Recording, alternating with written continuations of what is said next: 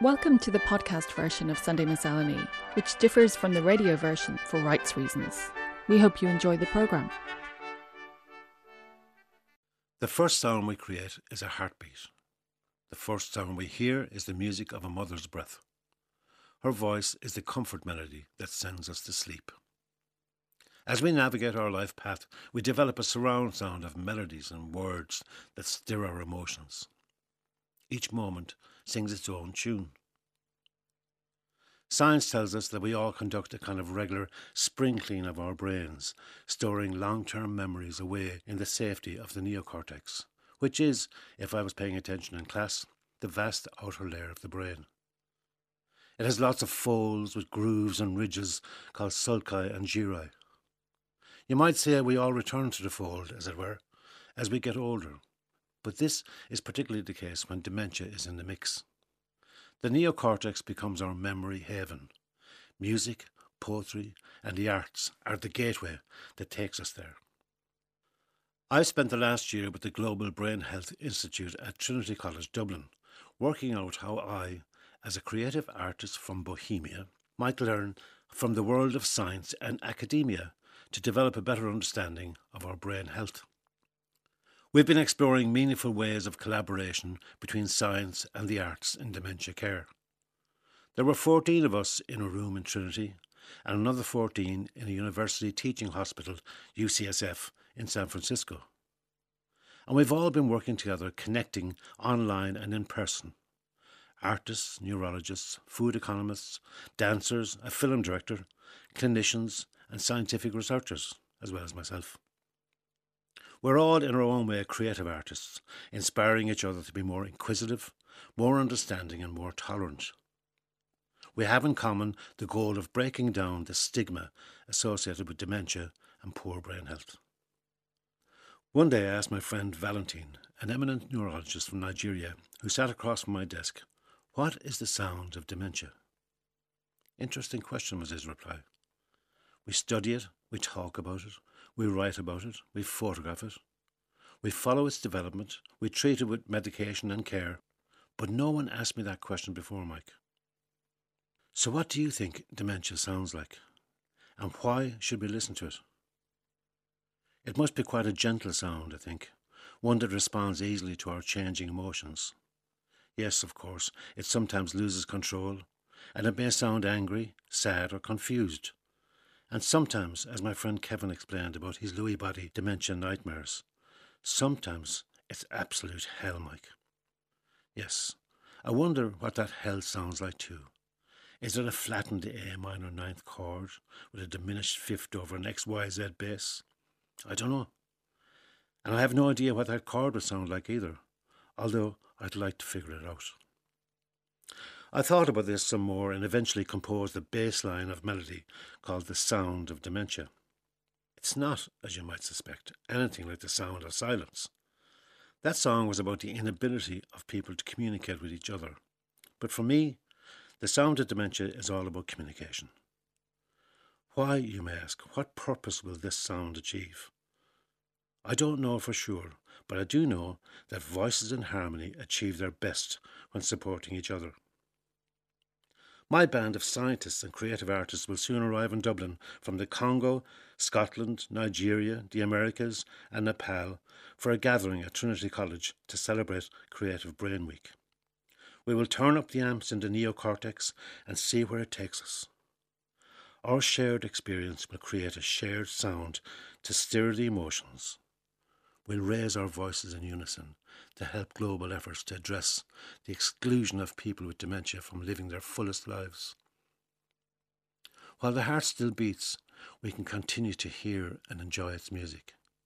And on our mother's breath, we will remain connected always.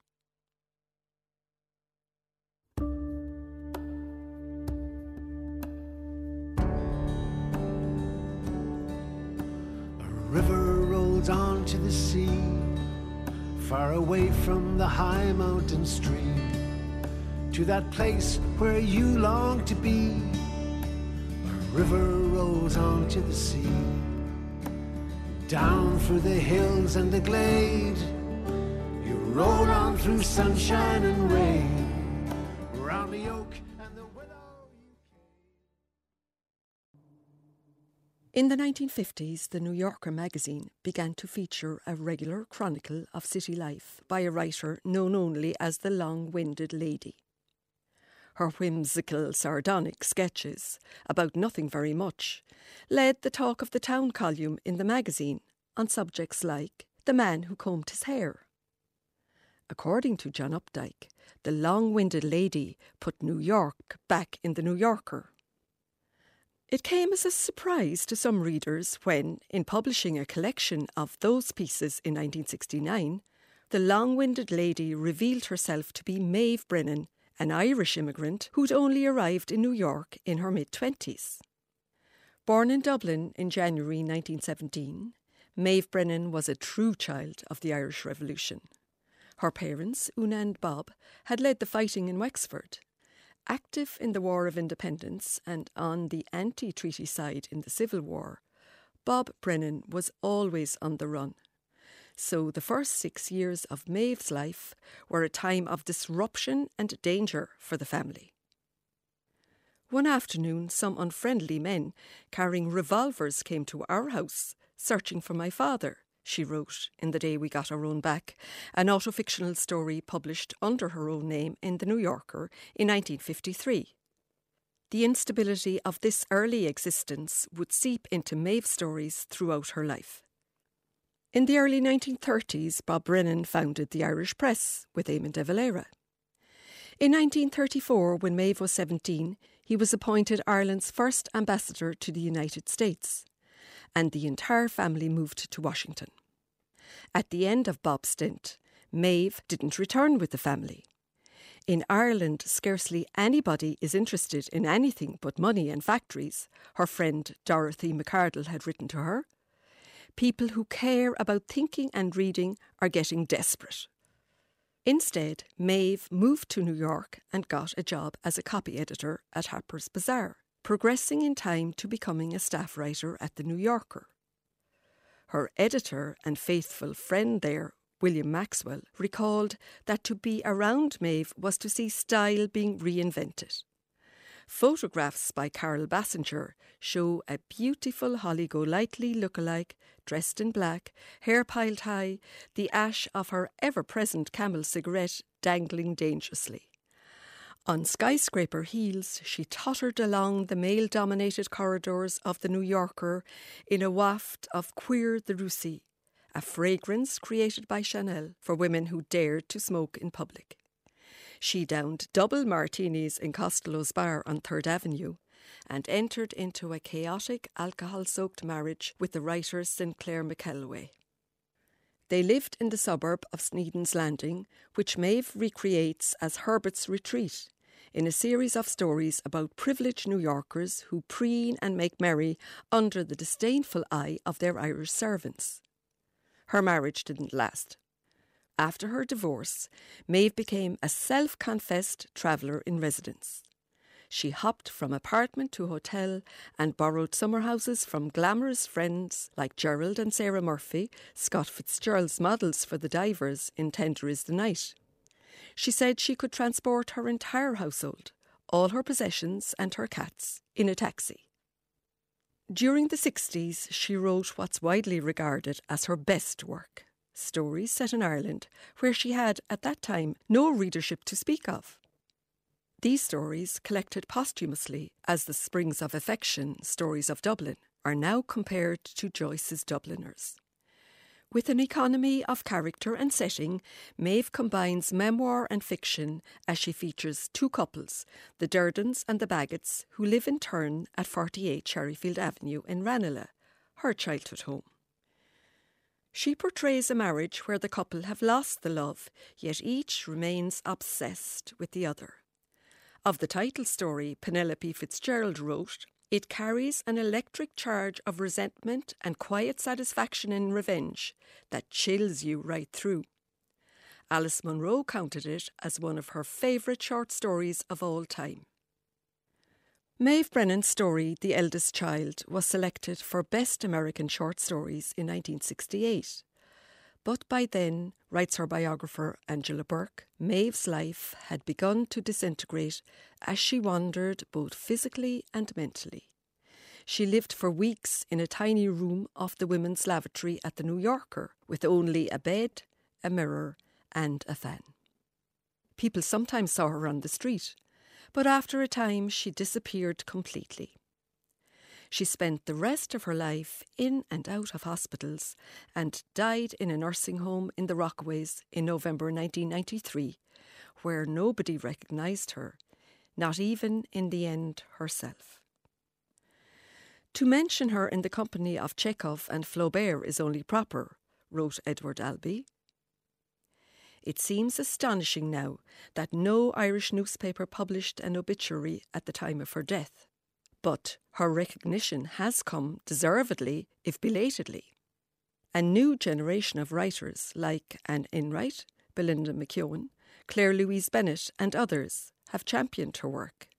And it's heartening to see a new edition of the long winded lady pieces with an introduction by Sinead Gleeson, just published by Peninsula Press. Somebody said, We are real only in moments of kindness, Maeve Brennan wrote in her own introduction to her original Long Winded Lady collection. Moments of kindness, moments of recognition. If there is a difference, it is a faint one.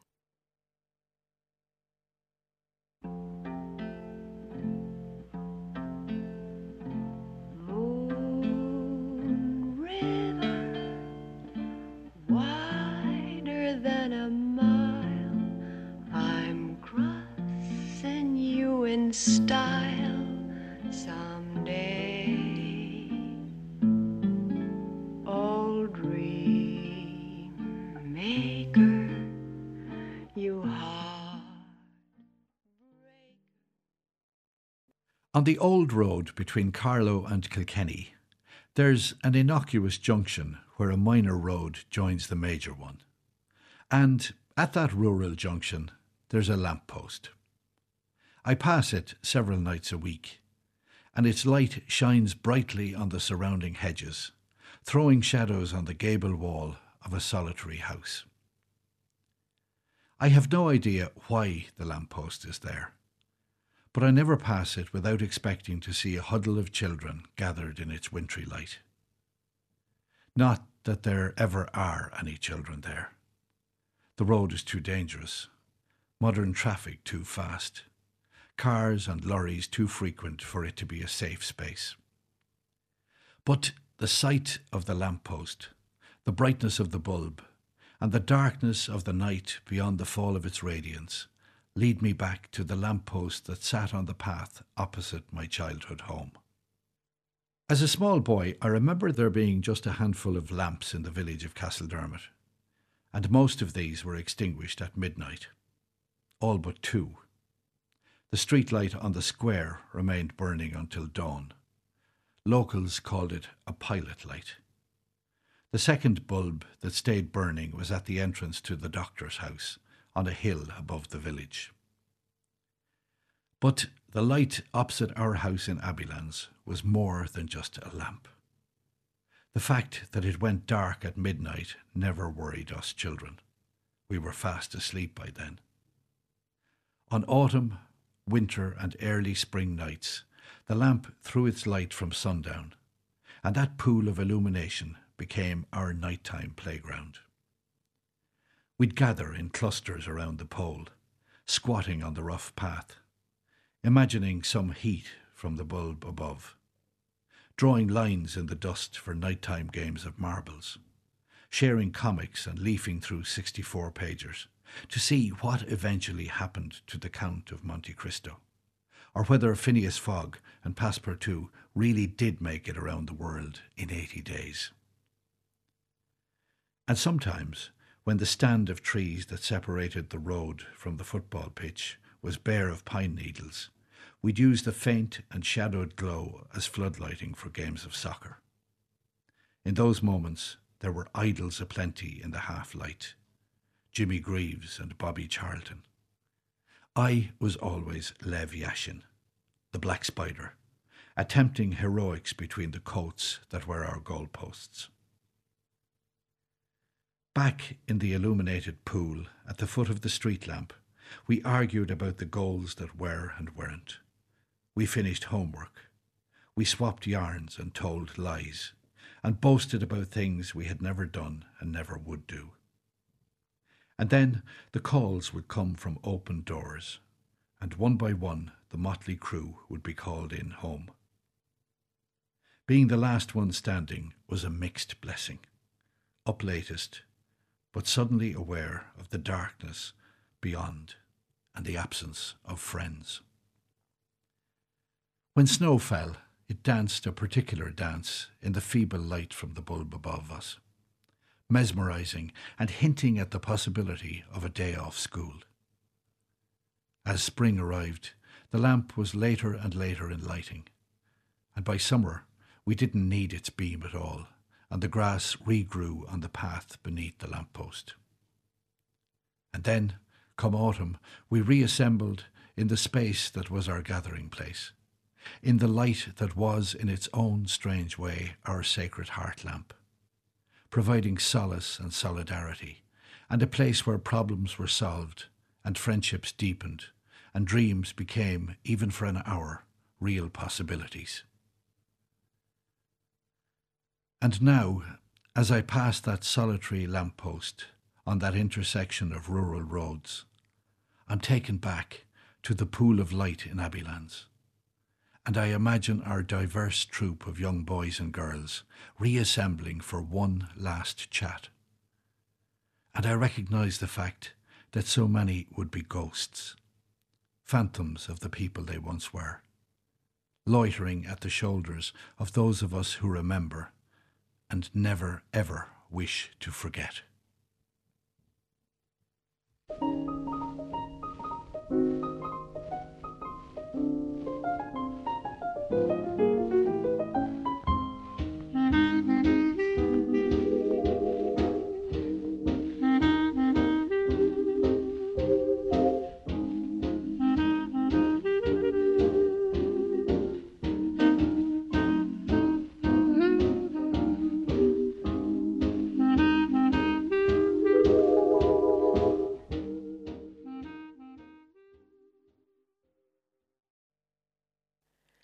I opened my mouth and nothing came out. This had been happening a lot lately. I kept losing my voice. I was reduced to whispering until I went to see an ear, nose, and throat specialist who scolded me. Whispering's the very worst thing you can do. It puts a terrible strain on your vocal cords. He prescribed complete voice rest. I was 22 and I was mute on doctor's orders. I couldn't do my job. I couldn't socialize.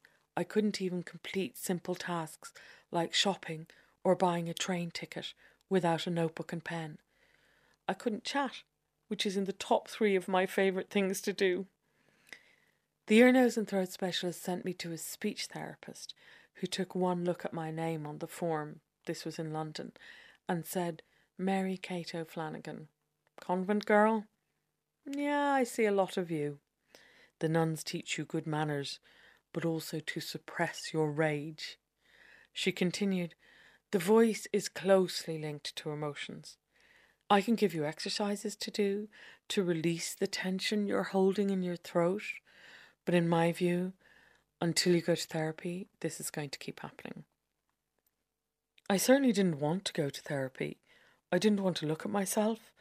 I was afraid the reason my voice was failing was tied up with the reason I had a chaotic love life but I needed my voice to function in the world, and so I committed to therapy. Now, talk therapy is a slow and painful process, especially when the reason you're doing it is because you can't talk. And at first, it can feel like things are getting worse, not better, because you have to unpack the junk you don't want to look at.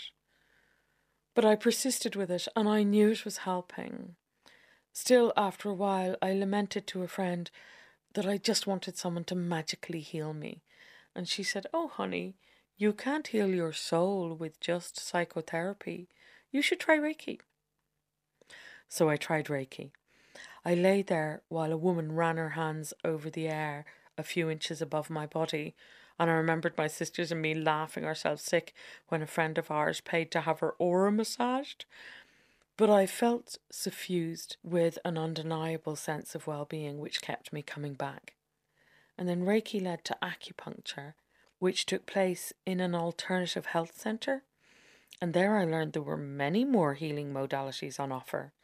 Soon I was dedicating more and more of my spare time to drumming circles and vision boards, yoga weekends, and tantric workshops. At one stage, I told my sisters, My rebirther says that every feeling fully experienced inevitably turns to joy. And my sister Rachel said, We'll unpack the rest of that sentence in a minute, but let's start with this. You have a rebirther?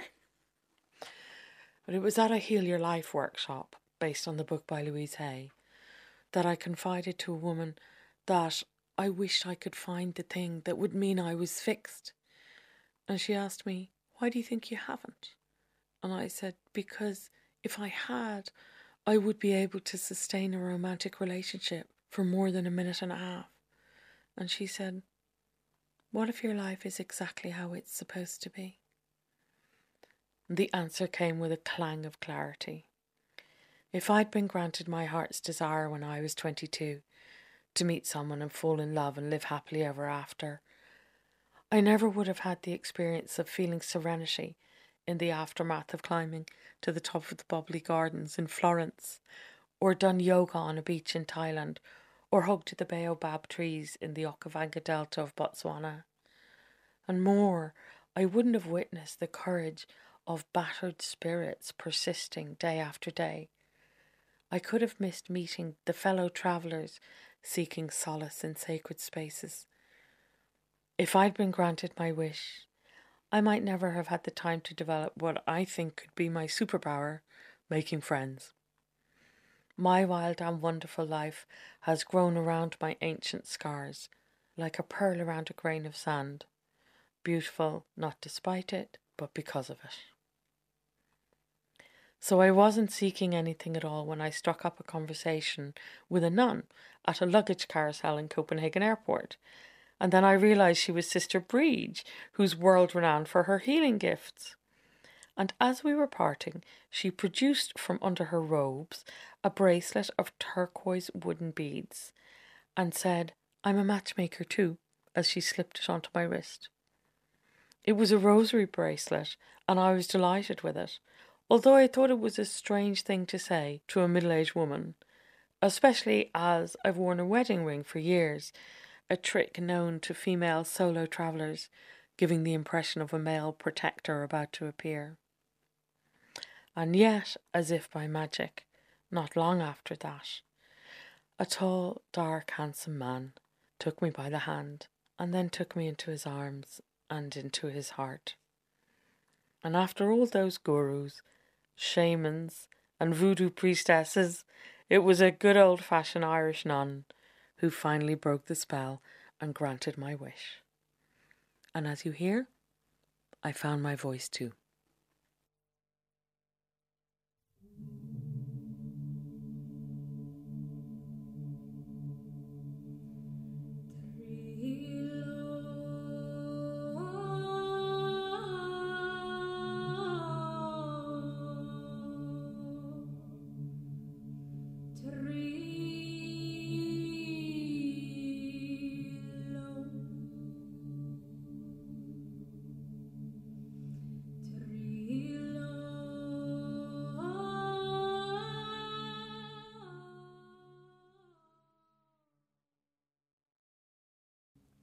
University Library Ghosts.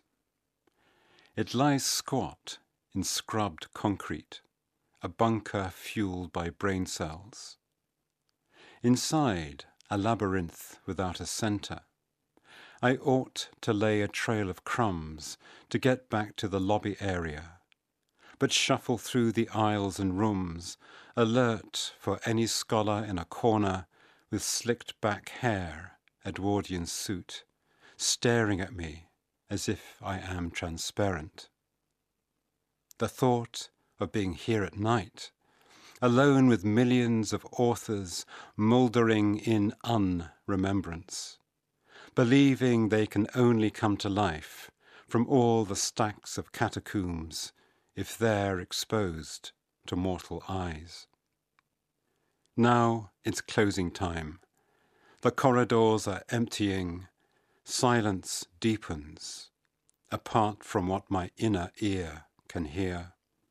A shuffling sound or creeping, as when outside the mouth of Hades Odysseus poured blood in a trench, then listened for the coming of the shades, to drink, gain substance once again.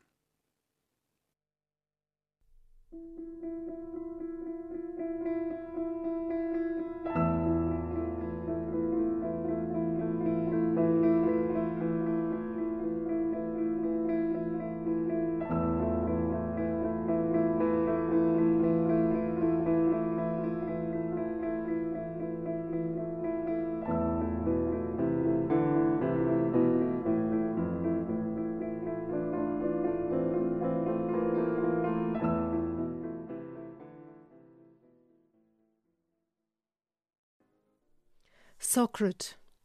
Tá si ag ddridum níos congarí lena chéile thós ag bar an chnic. Locht na socrade ag boga i drón té péil, dómh gine na spéire, Marcanna ar rétena an lé, ag siúil go dúthrachtach chu gataí na haglaise, an bóthir fuú sleán tréis na feringe, an pinúr in i cheasamh mar bhir dá dróú. Glúsin siad go réig na convinsisiún á leúnt. Istíigh hána siocháin líanta, lína iníag lína de igúí dumha, Seaster, sléachtar, sítar, admhuitar, deas gan áhanana mar ah arolalas a gachaine. Chirthach Velasquez na cuiintóirí seo ar chanhás, Sían siad go féineach dó, gach mionrád fé hollas an lé. Dómh ar ghóbhs na strahanna siocháin, chor cheann lia, agus splódrach i lár buil chalín sa cehrú lína lena cóta geúine agus a fult scarlóideach ar chléad an cónra snasta an sagart ar náiltóir taobhhir de sin. Líonthach vermír a chanhás isteach go héasca, nó cheasach déige sa chuúne lena héair. Dahanana an bhróin á líanaisteachige, léna an eíontóra á chahabhaige. Verdís san sellh ar omlan an tet ásta seo lena scubanna. Les mu tá dam ina chiirthúhall ag gatharú ag pléasca, an éráid ag ascaní ach an seo feic úntas na nótas, pobl bailthe chun sláánna ágant, maintar an fróiste ag frach ar an siíocht, gachra dréig de féint an crothathóra.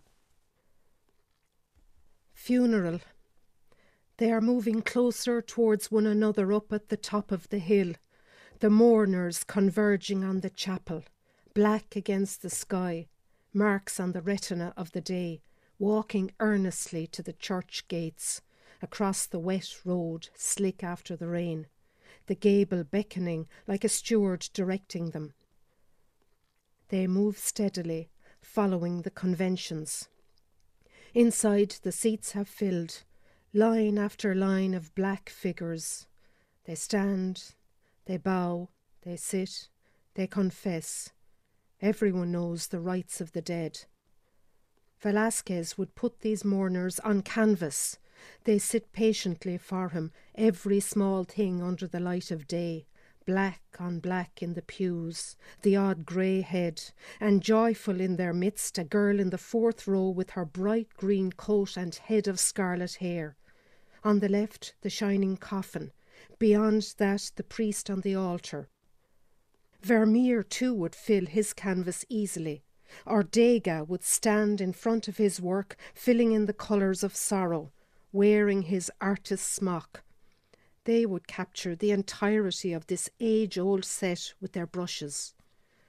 Outside, the world is in chaos, changing, exploding, the climate cursing, but here, wonder of wonders, a community gathered to say goodbye, people of the parish waiting on eternity, everything ready for the Creator's paint.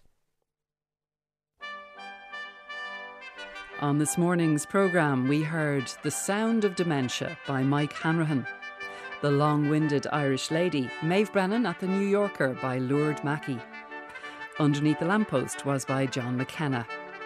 My Voice by Mary Kate O'Flanagan.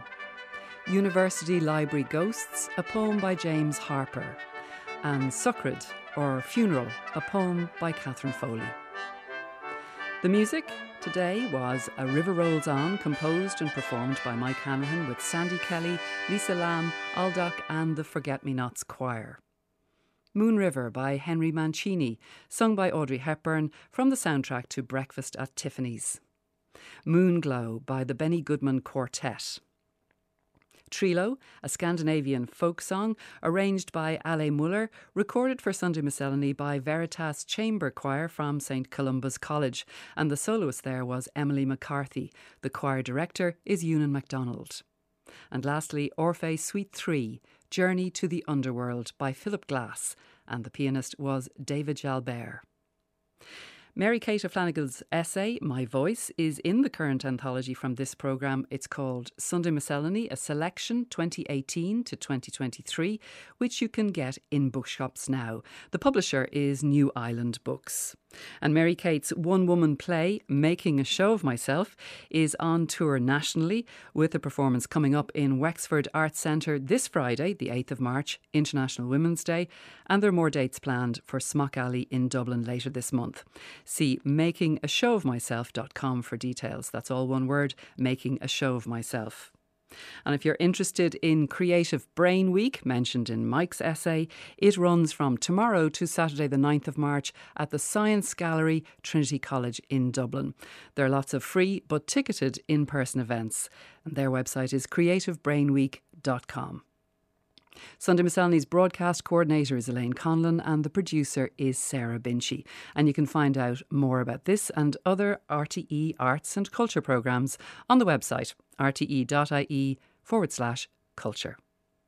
You've been listening to the Sunday Miscellany podcast. For more from us, you can follow the programme on Facebook, Twitter, Spotify, or Apple Podcasts. Just search for RTE Sunday Miscellany.